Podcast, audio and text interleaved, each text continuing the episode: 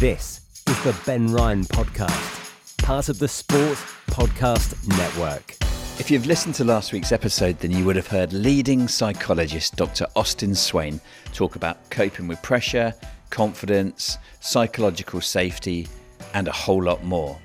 We continue that conversation and we jump a little bit more into the world of business and work life from a leadership point of view, but also the different styles of leadership and new ways of working, communicating, and avoiding burnout.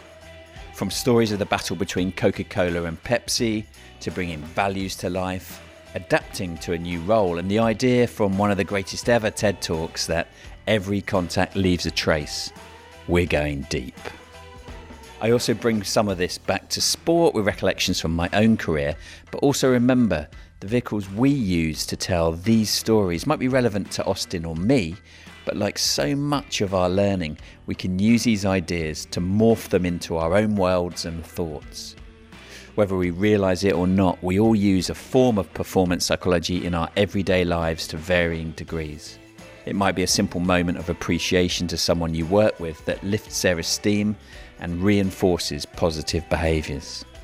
We start today's chat around the subject of feedback, giving it, receiving it, and its importance in any high-performing structure. We're working with an organisation that has this tool called Office Vibe, and um, where I'm aware you can give it, people yeah. feedback. So yeah. you know, you might chair a meeting, and at the end of that conversation or that meeting you've chaired, there is the opportunity for the people who attended that meeting to give you in real time, in that moment, feedback on how that, how that meeting went, you know. And so it almost like becomes a net promoter score for you. And and I know that, so there is a, a company, um, a wonderful C E O called Kumsal Baezat, uh, Elsevier, former publishing company, they're now into sort of data and research. And the ability to engage one's people, the ability to think about the culture, for instance, that you create through how you treat people. Yes. She has a key performance metric for her direct reports, her board, around their Office Vibe scores. Wow. So they are measured for their own yeah, compensation, that. their yep. remuneration, their, you know, their whole progress. They are judged on what they bring in in a traditional performance sense, as much as their Office Vibe scores. Could you imagine that happening for, I don't know, Man United have, have a bad run of games and Ole Gunnar Solskjaer's gone and they're looking for a new manager and they're looking at the manager's C V and what they've achieved, but they've hit this by the side of it is a list of managers and their net promoter scores based upon all the their players they've ever coached, and you can look at that as well. Do you, yeah. do you imagine yeah. that ever no, totally. And I, I know I can. And I mean, if anyways, that, that Office Vibe example. So we're working with a couple of organisations, another wonderful um, sort of software capture of this. It's called Indigo Metrics. And so you identify what's our culture. And of course, you shape that, you co-create that culture. So there might be any number of criteria that is really, really important to our culture. If we're going to win, this is how we're going to win, and this is how we demonstrate it, the day in, day out behaviours. And that they would be specific to the organisation, but they've been co-created by people. Everyone buys into these things are important to us, and then how you demonstrate them. So wouldn't if it's the word trust, okay, well, how do we demonstrate? What, what, how's that, how's that show up? But then this Indigo Metrics tool, you just dead simple on an app, on a weekly basis, you give all your colleagues data or, or, or feedback on the degree to which they've lived those values during the week. So you get a weekly report on, okay, those five, yeah, so those five key behavioural criteria that, we, that we've agreed are important. I'm being kept honest by, and if, for example, if it's dropped down, we then get a conversation about why. So I think there is increasingly... Elite perform, elite sport is always, I think, being ahead of the curve on being feedback hungry. Because I remember doing, working briefly with um, a rower who actually did some stuff for Lane four called uh, Drew Ginn. He was part of the Awesome Foursome. And he and I were having this conversation about the degree to which you get this balance between, I wouldn't call it positive and negative, but motivational and developmental feedback. Yeah, but is there a, a right ratio? And we got into this interesting conversation about that ratio may well be indiv- individually specific. Some people might need a a stronger positive to negative ratio and vice versa. And he said, the thing is, Austin, he said, um, I'd like the ratio the other way. I'd like much more developmental feedback. He said, because I know I'm good. I've won two Olympic gold medals. I just need help to win a third. I think elite sport is ahead of the curve in lots of in lots of areas around performance. However, they, they are feedback hungry. But as far as the data, some of these um, examples that you're giving me from the business world, we haven't yet pushed those over. So yeah, no, that's... you go, I could think of half a dozen Premier League football clubs that I've gone into where they've had their values or beliefs on the wall in the training grounds or even in the home changing rooms. And it, it's often the same things. It's it's trust and loyalty and passion, you know. And then something that you had mentioned earlier, it's like, well, if you, and a, and a really easy example is respect. If that's down, written in six foot letters in your at your training ground, then if someone turns up late, that actually links into that. But does that player understand that? And is it being measured? And that they're the things that I think in elite sport, when they talk about culture, they're the things for me that, that I think we're not quite, we've not quite got a handle on. No, yet. no, I agree. And the th- so I think there's all sorts of things there. There's a lot in there, Ben. There's something about actual and, and uh, espoused, you know, the, the gap between what we say is important as an organisation and then what the reality is. Do you think about culture? Culture can often happen at three levels. There's the, uh, the culture that's articulated, which might be our values. Then there's the culture that's experienced, sort of the day in, day out. And then there's also the deep hidden culture, which is like, what are the unwritten rules? Who are the real heroes? Um, and what are the jokes that get told? Um, and you know, so I, I've worked with an organisation recently where one of their beliefs or values, if you like, was belief in potential. But the joke was, in brackets, if you're good enough. So that, yeah. that was the point. And, and you're right about... So I... Um, Uh, yes, an investment bank, for example, which did not survive the crash. They had in, in their beautiful offices uh, in Wall Street, uh, their values carved into some beautiful sandstone. And then one of the words was teamwork, and it was like three inches thick. As you walked in, you walked down this marble hallway, and there it was. You know? And of course, they routinely promoted people who were non-team players. So there's, that's a really important matchup on that, because do values live and breathe? And I think the organisations that we work with who do well and are outperforming is that they genuinely, those are front and centre. They're not just talked about. So that gap between actual and espoused matches up. This piece around the values that are spoken about and articulated and whether they actually are delivered on a day-to-day basis is so important for leaders of organisations, because all leaders get watched more than they know. We're all watched more than we know. And so everybody in a business will detect what leaders are excited about and then what they're really excited about and what they're interested in and what they're really interested in, and also what's expendable when the heat's on. Because there, there will be those moments of leadership truth when these things that are talked about, do they hold up under pressure? So, for example, I'll, I'll share this. We're very glad to share this. So I think an organisation that does this brilliantly is Greene King. They are uh, an, an organisation that's rolling as best they can with the punches that yeah, hospitality I've spent, sector. I've, I've spent a few quid in, yeah, yeah. in the past at Greene King. Um, but you know, they have they've re- reshaped their values, and that the, what they've worked on really well across thirty-eight thousand people is they've had their leaders talk about what those values mean to them. So they've really worked hard on establishing them and connecting them to the organisation. But some real good storytelling about why those values are important to them, and giving almost like the organisation permission to call them out on when they are not being lived. So, for example, each of these board members have owned certain values and have said, this is how it's going to get played out. You will see this. If you don't see this, then we're not living it. And you have permission to call out. When someone does call it out, that's okay. It's not a career-limiting move to call it out. And then all of a sudden you do that, oh, yeah, they are serious about this. And we've got an organisation that walks its talk, so to speak. Yeah. It's funny how they, you will get those blind spots in organisations. So I remember at an N B A team I was at, and they uh, showed me their changing rooms and said, like, this is our, our sacred place. You know, basketball players all over the world are desperate to get into this changing room and play on this court. And I looked around the changing room and there was empty bottles all over the place. Their playing kit was just strewn all over the floor. And I thought, well, there's a disconnect here, because they're saying that, but then they're not treating it with the same respect that they think it deserves. Am I making, drawing a line that's unfair to then going, well, if they're thinking this, then therefore on the court, something else isn't quite connected? Where you took me on that is one of the principles that we try and bring into all sorts of leadership development programs, and getting leaders to reflect on their behaviours and quote the standards they walk past, sort of thing. And that's where every contact leaves a trace. I don't know if that's a concept you're familiar I'm with. I'm familiar with it, but to, to again, to our listeners. If... Yeah, and it, for me, it's really powerful. And there's a chap called John Sutherland who has done a great TED Talk. He's a former borough commander in the Metropolitan Police. A good friend of mine. Super, yeah, yeah. Super, superman. And it was he who actually first introduced me to this, and it's actually become part and parcel, I think, of, of the way um, leaders should think, and it, it gets traction.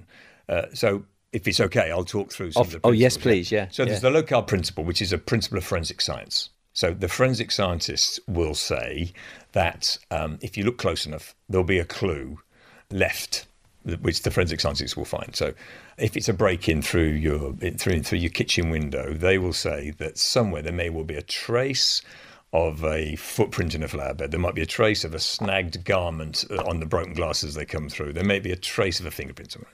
So every contact leaves a trace.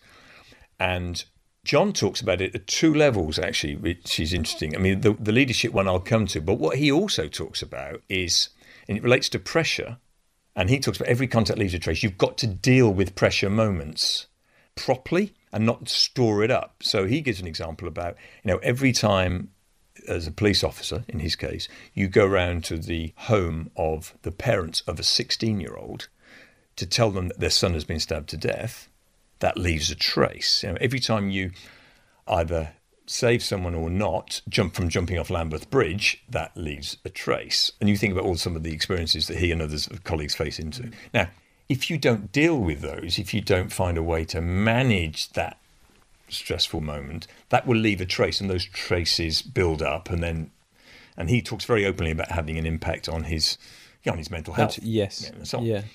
But then I think the big thing for leaders is every contact leaves a trace. So whatever it might be, do you want to leave a positive trace as opposed to... So this conversation will leave a trace between you and I. Do you want to leave it a positive trace or a negative trace? And so linking to your point about the dirty changing room, that in its own way is also a trace. It's not necessarily a behavioural trace, but there's a trace there. People will notice that and it will be logged, you know. And I think we talk, I talk a lot about that with leaders because of... Yeah, the impact that, back to that point, leaders get watched more than they know, and they're very often unaware of some of the body language piece. And I'll, I'll actually share a, a rugby example in a moment, which I think, yeah, would be relevant to this. But it's about transitions as well. So, for example, I was working with a senior leader recently, and, and he was talking about the difficulty that he'd had as he, in, he transitioned into bigger roles. So he, this, he used to work for a large global organisation, and he used to run the U K. And he would find that if he ever found himself having an argument or perhaps leaving, so we say, a negative trace, because he worked in the U K and his, his team was around him, he could find a way to patch it up. He could find a way to go and apologise. He'd find a way to make amends. And I wouldn't want to cast this guy out as some sort of uh, a leader you wouldn't want to work with. But on occasions, that was that would be the trace that he would leave. But then he got promoted and then started running uh, the European business, and then got promoted and ran the Asian business. And he said he always remembers this every contact leaves a trace uh, aspect, because if you're working in Asia and then you fall out with the guy in Japan and you're based in Singapore, then you can't just patch it up. Mm. So you've got to be thinking all the time, I'm being watched more than I know, and am I leaving positive traces? Now, that doesn't mean you then don't challenge people, but it's the nature of the challenge. You know, how do I challenge people in a way that they still feel good about it and feel they can progress, as opposed to just feeling they're just being torched or burned or whatever? And is that, would that link into kind of your self-awareness then as a, as an individual and as a leader, that what you do? So, I mean, again, in kind of more my world in the coaching aspect, you know, you don't want to be that coach that's high-fiving your star player when he scores a hat trick and then ignoring him when, you know, he's he's not managed to get on the score sheet. That consistent behaviours, because it leaves a, like you said, it will leave a trace, to use use those those terms, with that that player. And actually, one bad trace could completely destroy a relationship that you built up over years sometimes. Yeah, because I think often people reflect on the people who have influenced them and been great mentors and or leaders. People often talk about, I actually can't remember what they did or how they what they said, but I always remember how they made me feel. So that's back to the every contact leaves a trace, because that, that's to, to your point about you can undermine something very quickly in that way. But so how, how do they make me how do they make me feel? Don't know, one thing we haven't touched on, I think, just very quickly, is sometimes team composition and different personalities, and how there can be a yin and a yang. And so I go there because one of my very first formative experiences to be with Lane four, real eye-opener, and I learnt quick uh, because it was with Coca-Cola. Now, in nineteen ninety-seven, they had the most recognisable trademark in the world. And we were working with the U K business and the European business in a leadership development programme. But then something happened globally, which I think was really interesting, because it had a knock-on effect, which I'll just share. Because at the time, Coke was a juggernaut and dominating in, in that sector, shall we say. And actually, as I said, the most recognisable trademark. And they had a great combination at the, the helm, where they had a, an American-Italian guy called Roberto Gazzetta, uh, who was chief executive, charming man, urbane, brilliant relationship builder, uh, with the bottlers, who did, who the bottling organisations who distribute Coke, supremely uh, great relationship with, with all sorts of stakeholders, right? Good outside face.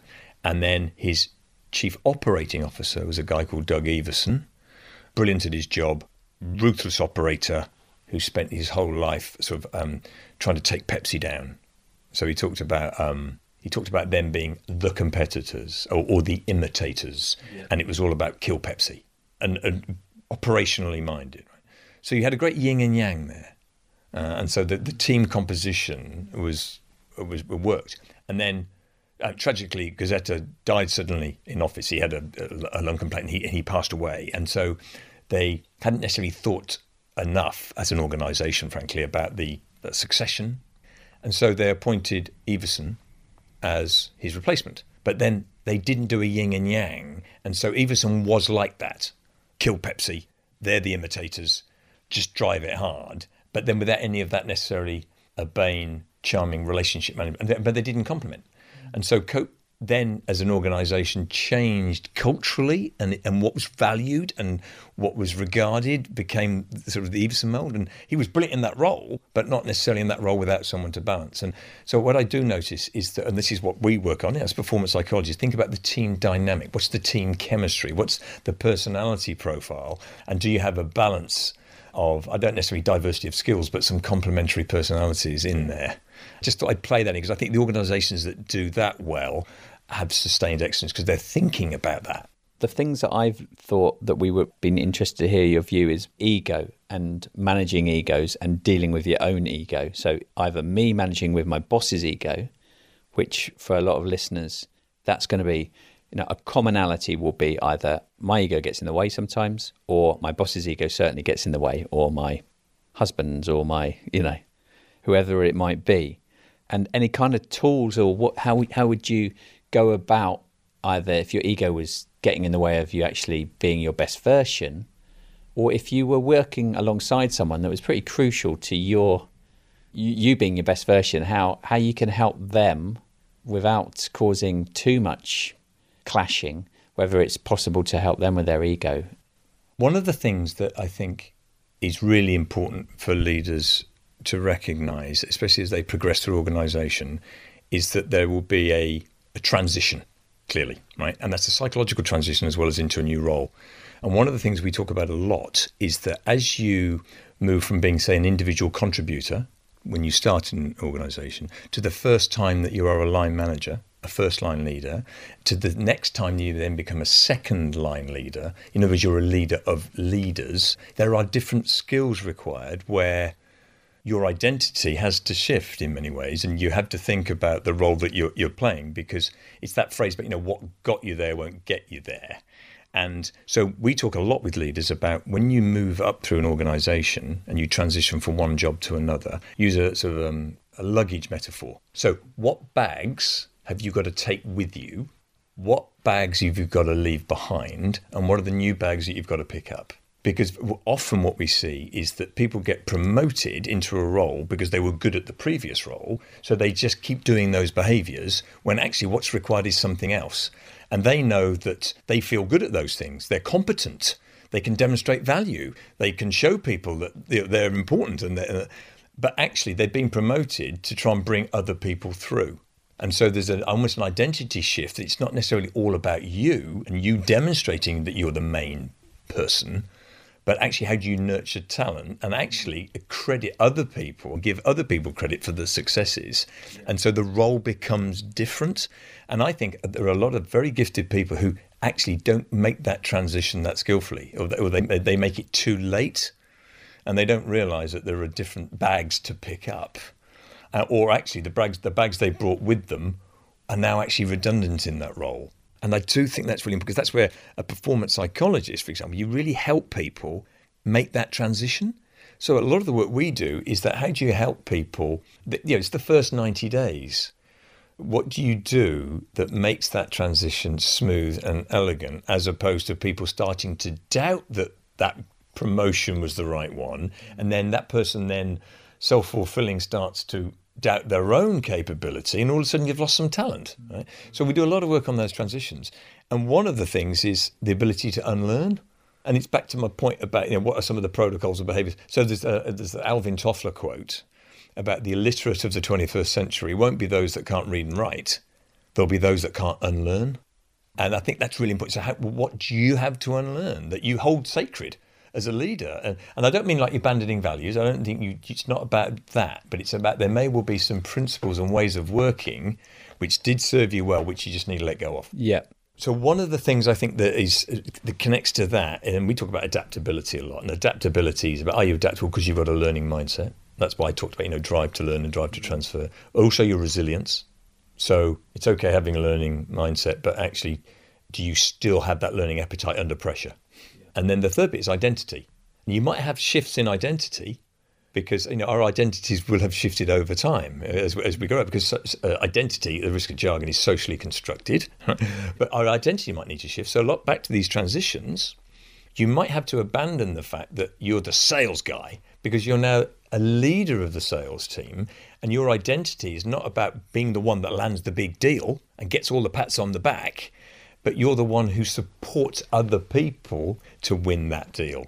And that's why in lots of organisations we work with, um, where there's real functional excellence, so it's engineering firms or lawyers or doctors, whose whole identity is about being the brilliant lawyer or the brilliant doctor. And yet you promote them into a leadership role, and their their identity is now around being a leader. It's not around being like being the brilliant lawyer who who, who wins the big deal, you know, again, but it's about how do you support people. And so your identity has to shift. So there's stuff that stays true, but there's other things that you might need to moderate. Or, or... And so for, for someone that's making that ascent, or crikey, I mean, at the moment, it won't just be an ascent, it will be a pivot into something else. Great point. What would they try to then prioritise? There is understanding, I think, the stakeholder map. Mm.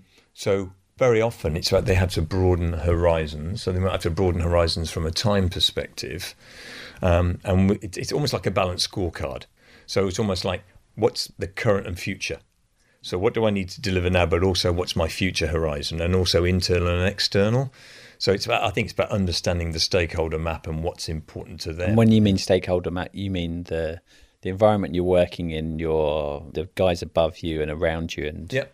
And what actually your job and, is about. Yeah, exactly that. And externally, so it might be around, you also have a different role in about understanding what customers need, or what regulators might need, or uh, indeed, w- w- what's the take on competitors? So the horizon broadens, it widens, because if you're going to add value to the organisation, it's like, oh, there's diff- I need to understand other people's worlds such that we can shape our own view. Yeah, and, I, and I'm now bouncing around how sometimes you are your experience gets you to realise the bags that you've got, that you, you stick with those bags, and that means you're the best deputy coach or assistant. Or maybe I've heard Pep Guardiola talk about this in the past, where he knows his his suitcases have a date. You know, they're, they're, he's he's four years his suitcases, and then actually either he's bored of those suitcases, wants new ones, or the suitcases don't fit anymore. So that, so I can see how that can that can manage itself. Some of this will be wrapped around just your awareness that you need the tools, and other times we talked about this is was where your ego needs to needs to make you realise that there's there's certain things that you can do and you can't do, and that other people sometimes are better than you at certain things. Oh, I, I mean, I think in many ways some of the best leaders are the ones who actually amass a lot of talent around them and integrate that talent well, and actually just provide the conditions for that talent to flourish, as opposed to them thinking they've got to demonstrate that, you know, they can do that job as well. And I think there is, what is, and it's changing, Ben, in, in modern systems. There's a generational difference, I think, as well, because I think that all the things that leaders have to face into now, there are multiple generational differences. I, you know, because I don't want to drop into a kind of snowflake perception. I don't want to be like a Piers Morgan talking about, you know, different generations. But, you know, the millennials have a different view. And I had a really interesting experience with one of our clients, fantastically, fantastic business, Primark, and I was in a, a session, so we work at a, a board level, but also um, we were they were looking at their talent strategy, and I sat in on some focus groups, and became clear that the prototype of what young people in their twenties and thirties are expecting of their leaders is changing. So they are expecting less command and control. They are expecting more empowerment. They're expecting more coaching behavior. They're expecting leaders to be really interested in them and their career pathway in a way that wouldn't maybe have happened to a generation or generation previously. So I'm in this, I'm in this focus group, and there are some talented people there who were saying that they, not in an entitled way, but they were expecting their boss's boss to know all about their career aspirations. So I was sat there going, that's really interesting, because I I can understand them expecting their boss to think about what their pathway is and have a really good development plan for them and be vested in them as a young talent. But for their boss's boss to be aware, and I think oh, that's interesting, because it's no right or wrong, but that's an expectation of the organisation that I'm part of. And I want to be part of this organisation. I'm engaged, I'm connected to this business because I think that my boss's boss thinks I'm important. And actually, real quick, when I tried this, is probably a sidebar. What I've noticed is there is a, and I jotted this down actually because I've noticed it more and more, about social value. So that's the, com- you know, you all know this. I mean, but there's there's something about, back to younger generations, they're really interested in working for businesses who are committing to change the world for the better, and then going about it in a deliberate way. So back back to my transition. So, well, you're going to have to understand. Back to other motivations. What are, the, what are, are we actually contributing to some sort of social responsibility? And actually, well, no, no, that, that, that takes us away from profit. No, no, there's a kind of win-win in this. So it's back to your point about ego. There has to be a softening or an abandoning of one's ego, because you've got to have bandwidth to think about how you're going to support lots of people, not just the five or six direct reports you might have. That example that you gave, I guess, in sporting terms, when you talk about some of the famous ex-managers, is a great documentary called Three Kings at the moment with Matt Busby and Bill Shankly and Jock Steen, who's got a wonderful backstory really on, you know, coming from that small mining town in Scotland, but how that he knows that, you know, they know everyone at the club. So, and they know that, you know, does that, I, I know, remember John Fletcher, the England under eighteen coach, he had a little black book where he'd have a list of everybody and their birthdays and anything memorable and their, you know, their partners and their mums and dads and all those sort of things, so that people feel valued. Now, they didn't necessarily know what their career aspirations were, but they did feel that value. Is oh, that totally. Kind of no, no, because I think there's something about um, this. There's, there's, there's three things here, Ben. Something about just listening, because we can li- listen at a surface level, or we can listen such that the the, the person uh, receiving, if you like, the listening feels that oh yeah, this person. There is accurate listening, or there's empathic listening. So where I go on this is that if someone perceives, oh yeah, there is accurate listening, this person understands what I'm saying, I feel heard, they understand what I'm saying. But empathic listening is that they really get my reality. They really get my experience, my lived experience, and that therefore there's a rapport build and then we can connect. Now, the reason why I go with that is that very often I think that empathic listening, you pick up clues about what's really, really important to that person. Holistically. So it's not just about what's important to them vis-a-vis that task, but you get to know them as... Of course, people have different uh, privacy kind of boundaries. And I think that's one of the things that COVID has done. I think it's humanised a lot of leadership because you see into people's houses lots, you know, and, and you understand... And, and I mean, I've been on all sorts of Zoom calls where you've had parents in the middle of big meetings and their, their six-year-old son come up on screen at four o'clock and say, what's for tea, mummy? Or what's for tea, daddy? You know, and so there's a, what I'm saying is there's a humanising of the stuff of, of their whole hinterland, and I think that's a good thing. And so, for example, yesterday, much to my not so much shame as such, but uh, I found out something about uh, one of the people in my team about why something was really, really important to her, and I've known her for th- three years, and I didn't know. I knew that this thing was important to her, but I didn't know why.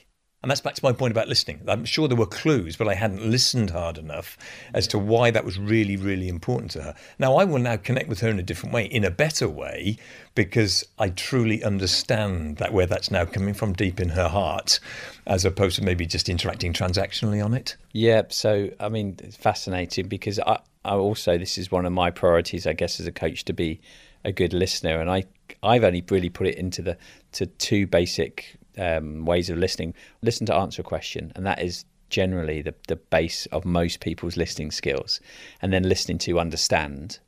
But you're also kind of taking that listening to understand at another level as well beyond that, where it's really that delving down into their behaviours beyond what you're hearing. Yes. Which is fascinating, you know, and I had to use that in Fiji, and yeah, it's crucial. I, I bet, of course, how do you think, how do you match quickly culturally? And clearly you did that so well. But and and I think, I'll give you, I'll play out this example yesterday, because it may be, uh, it kind of makes the point hopefully, is that there's um, this woman at work who is really interested in uh, inclusion and diversity. In fact, she joined Lane four having come from um, um, a diversity consultancy. But she left because she uh, wanted to almost like connect leadership development, make diversity and inclusion part of the leadership ag- agenda. And then yesterday, for the first time, she articulated to a client why.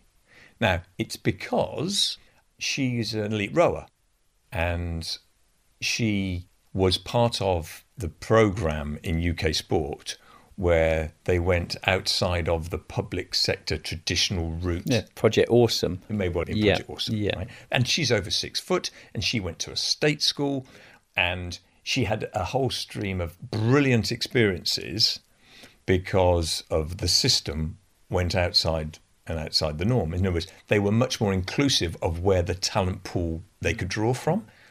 And so that's the first thing. So for her, because she suddenly found herself, a whole world opened up that she'd had never had opened up.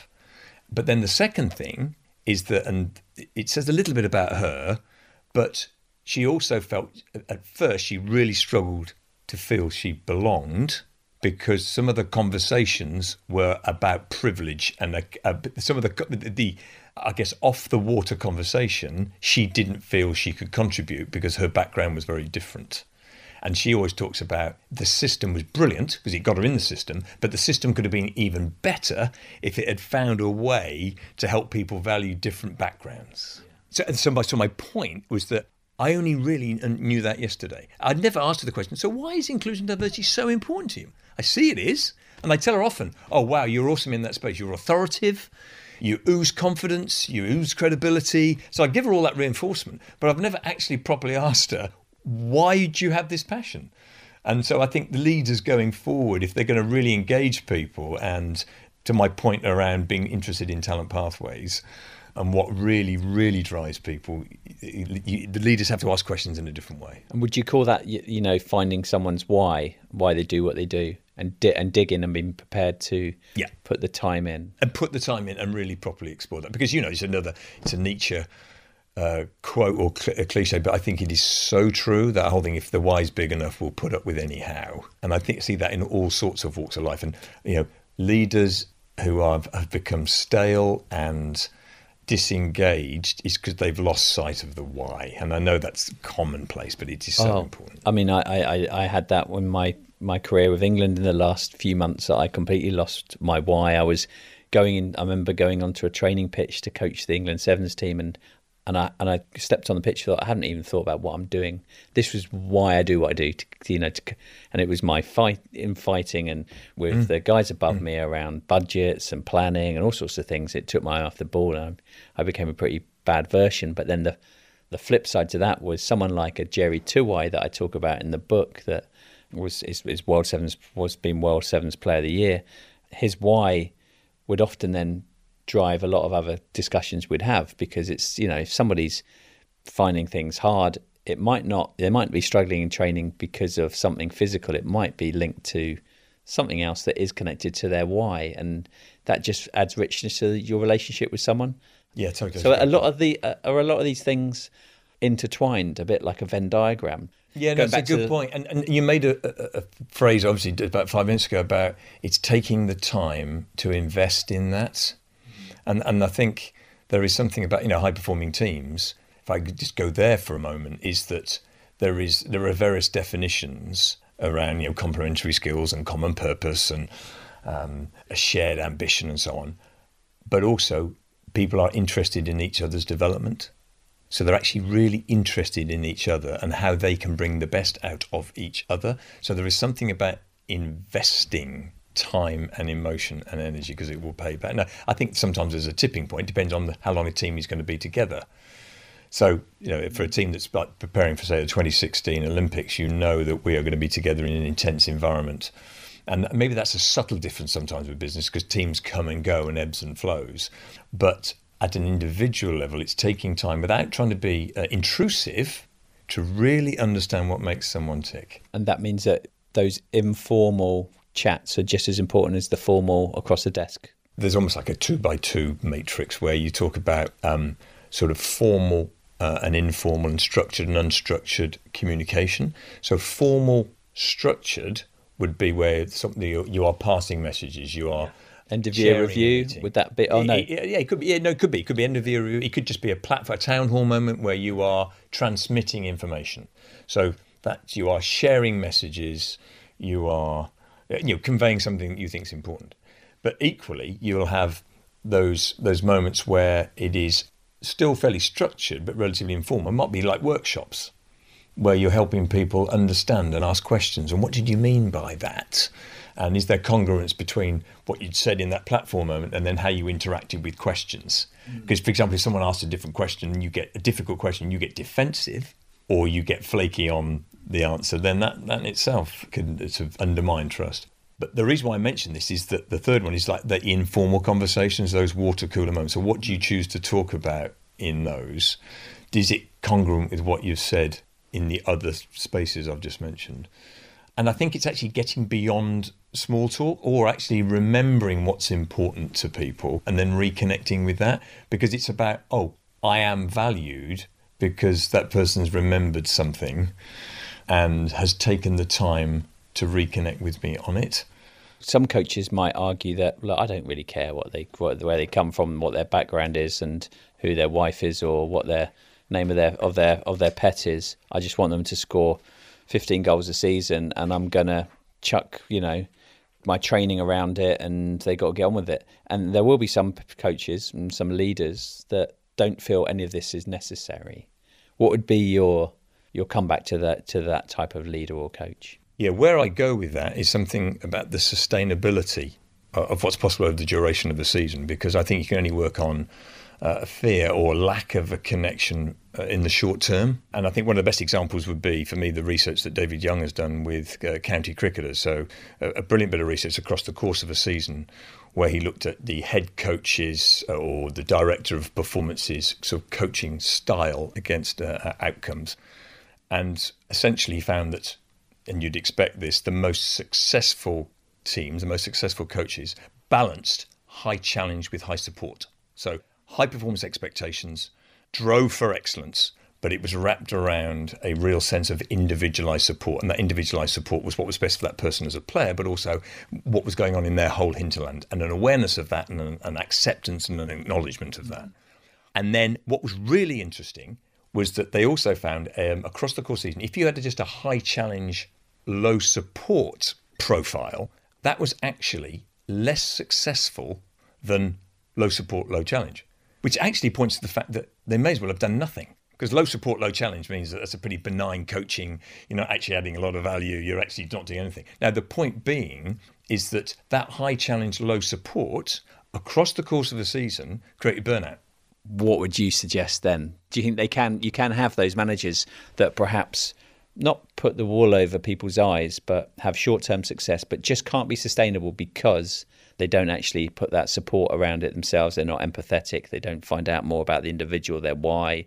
Is that how you'd sum it up? Yes, I would. And, and I think that it's, as ever, what can happen is that high challenge, low support can work in a crisis, right? It's what's required. In fact, sometimes that is maybe the style that works, because people recognise that that's just, we need to use every minute uh, available to us to kind of meet the needs, right? But I firmly believe that that's not sustainable. And, and the, the whole, when you look at the burnout literature and the cues and clues to burnout, they're very often linked to that sort of style. Uh, now, there will be individual differences, and some people will cope with that better, but I think they are in the, mon- in the minority. So I think about burnout, very often there are probably three key signals to that. Now, the empathic coach, the high challenge, high support coach, detects that and intervenes and finds a way to make certain the situation is such that that burnout then doesn't become a, a real, real long-term feature. So, for example, you know, for me, the, the, the burnout clues are uh, you might see a player or a, a leader. The jargon term would be depersonalization, as in, I don't care. Well, actually, they do care. They care passionately. That's part of the problem, right? But they just start saying, I don't care, right? So there's a clue. Now, you can choose to interpret that in different ways, right? It's a code. Uh, the second one would be, there would be sort of emotional volatility. So all of a sudden, someone who's relatively calm suddenly flies off the handle, and that's a clue to burnout. So again, is a, is a coach or a leader looking out for that? Everyone can maybe have a volatile moment, but is there a pattern of up and down? Right? And then the third one is that a third sort of clue to, to burnout is that you start to question your own competence. You actually question whether you are good enough.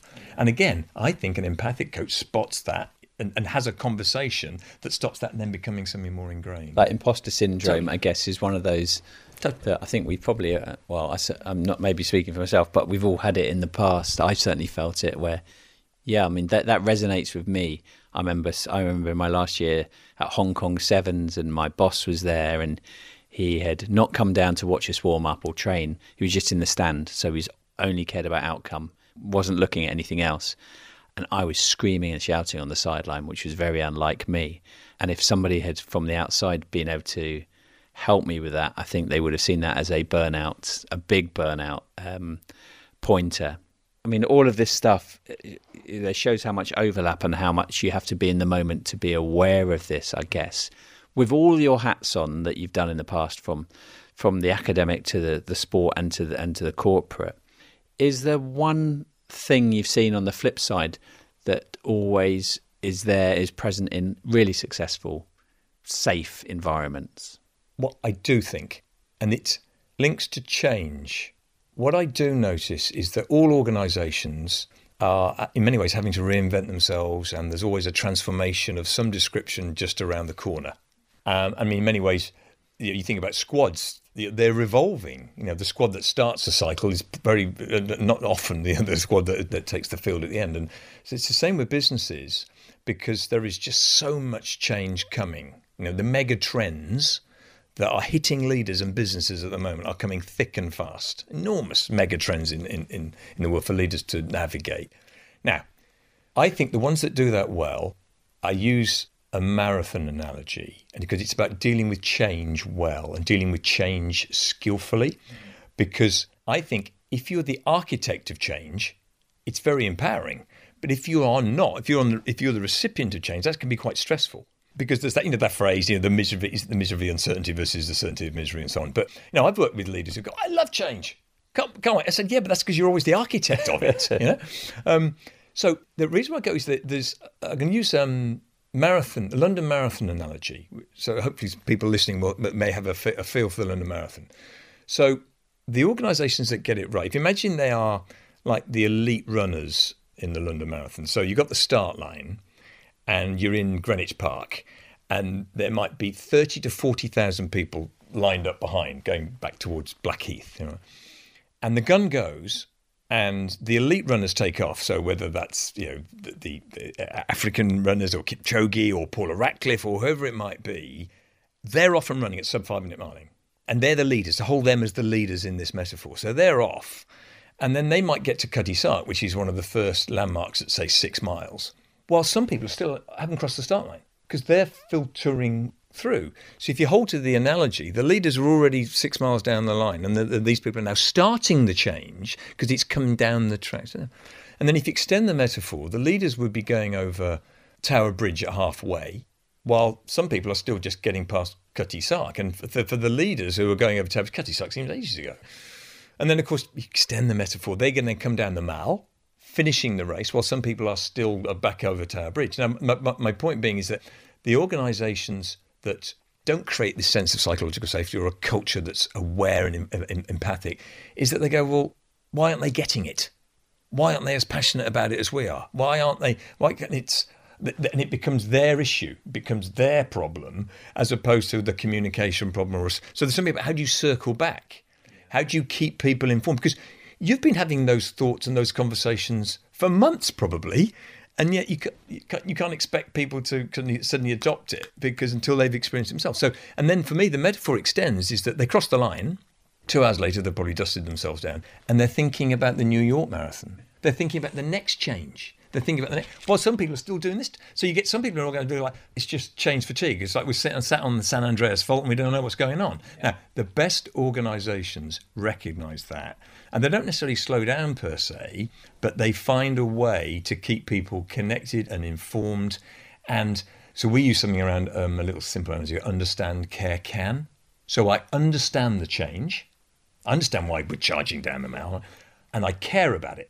They found a way that I get it at a point where I, I care about this change and I know what I can do. Because very often people understand a reason for change. They care about it because they care about the organisation, but they don't know what's asked of them. They don't know what's required. And so for leaders to spell that out and take time out, and that's back to the, the empathy and how well do we know the individuals and what will that stakeholder group really need to stay connected to this. If I broke down the can, the care and the do. Yes. to um, having a, a purpose, shared purpose, that you're, and a belief, and then that autonomy that you're actually part of all of that and you're making a difference. Totally. I mean, one of the, sorry, just a quick aside, I thought I loved so much in the book, because what we talk a little bit about is how leaders, and in any sort of performance environment, have to hold on to paradoxes. And so we talk about, oh, we've done some you know, research around high performers and some of the paradoxes they naturally hold. So one of them, for example, is around um, being confidently humble. So it's important that you are confident in what you have to say. So there is, yeah, that creates presence, it prevents gravitas, it creates, you know, you, you convey it with conviction. That doesn't mean there's any sort of hubris or narcissism, but you're just confident, right? But you're confidently humble. And that doesn't mean there's the humility that's in the kind of a Uriah Heep way, but it's, it's humble in that you know you can still keep learning. And I think that's really important. You know, back to all the stuff from, a, I think back to everything right from the start as a sports psych through to performance psych now more, that there's that learning mindset. And I think there's a difference between a drive to learn and a drive to transfer. There's a subtle difference. Could you explain that? Well, it's okay thinking, oh yeah, I'd really like to learn something.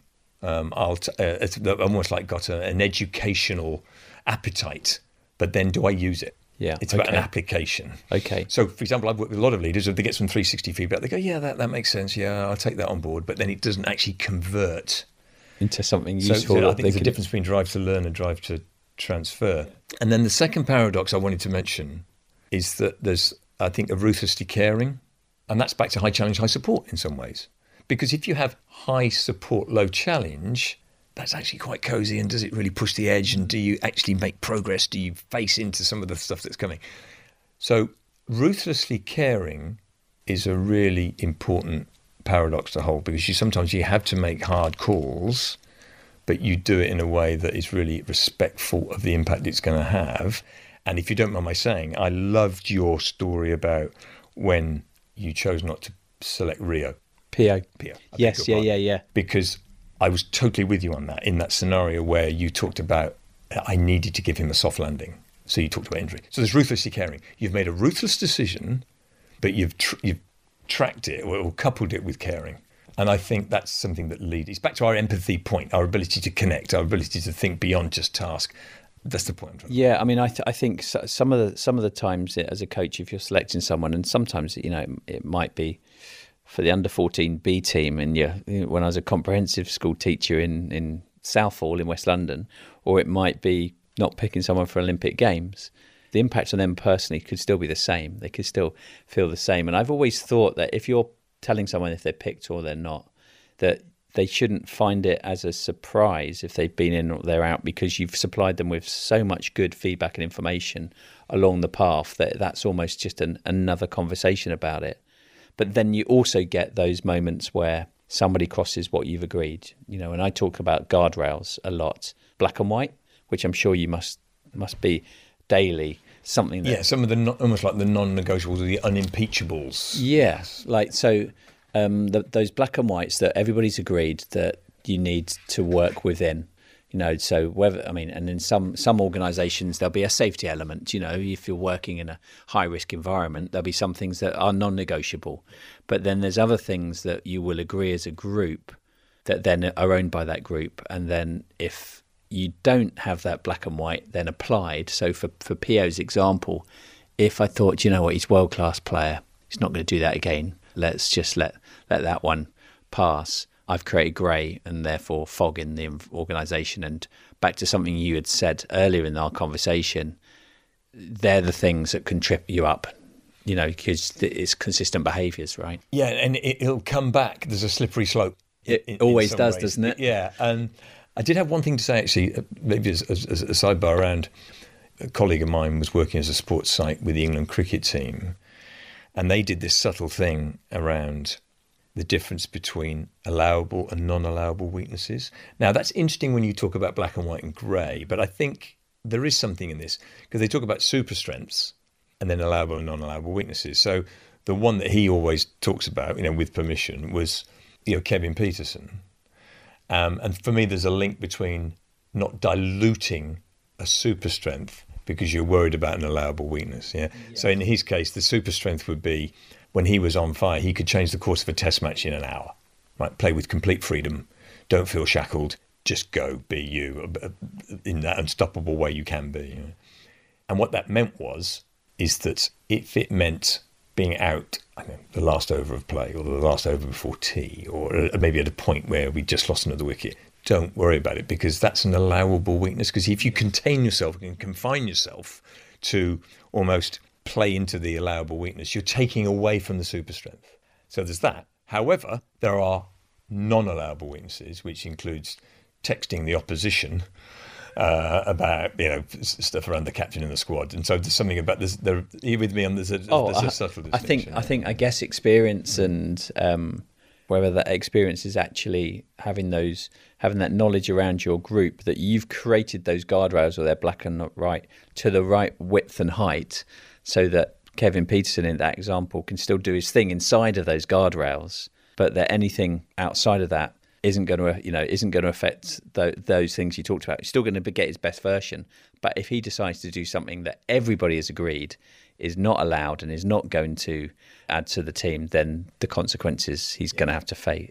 It's it's really, I mean, that that's perhaps another, even another conversation. And, and having spoken to other operators and practitioners in in.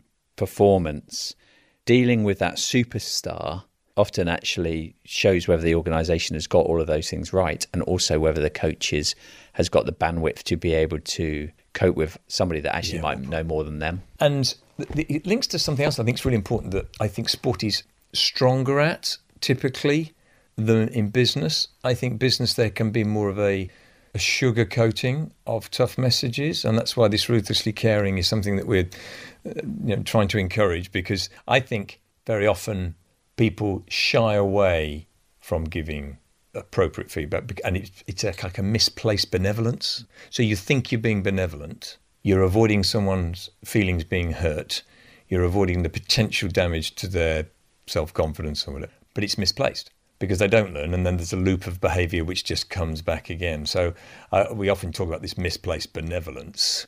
How do you help the person giving the feedback to give them the courage, if you like, to face into some of that internal dialogue about, I want to avoid this, but I have to go. Because it's an uncomfortable conversation, totally. Right? But it's it has to be a yeah. an honest one.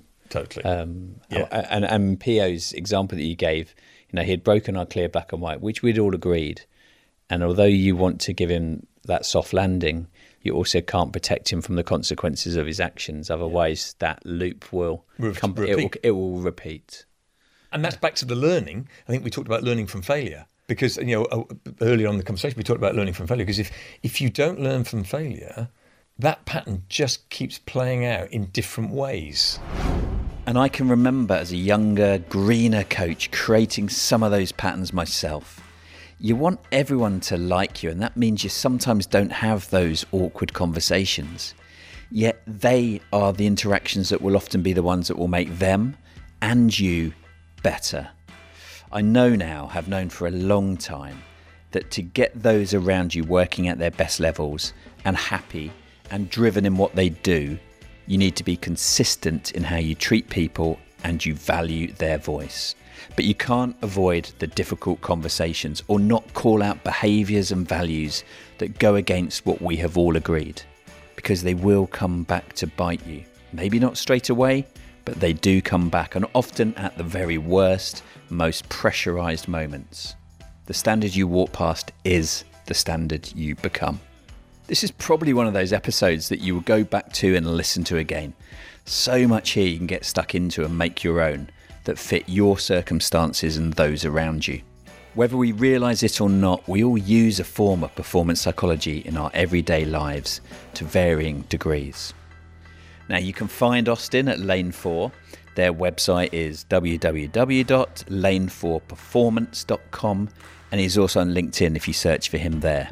The show notes will provide loads of detail and relevant links to anything we signposted or referenced. You'll be able to find those at benryan.co.uk forward slash podcast.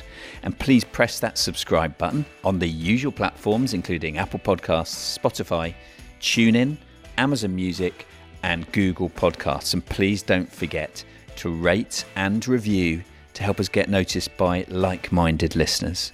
This has been the Ben Ryan Podcast. Thanks for listening.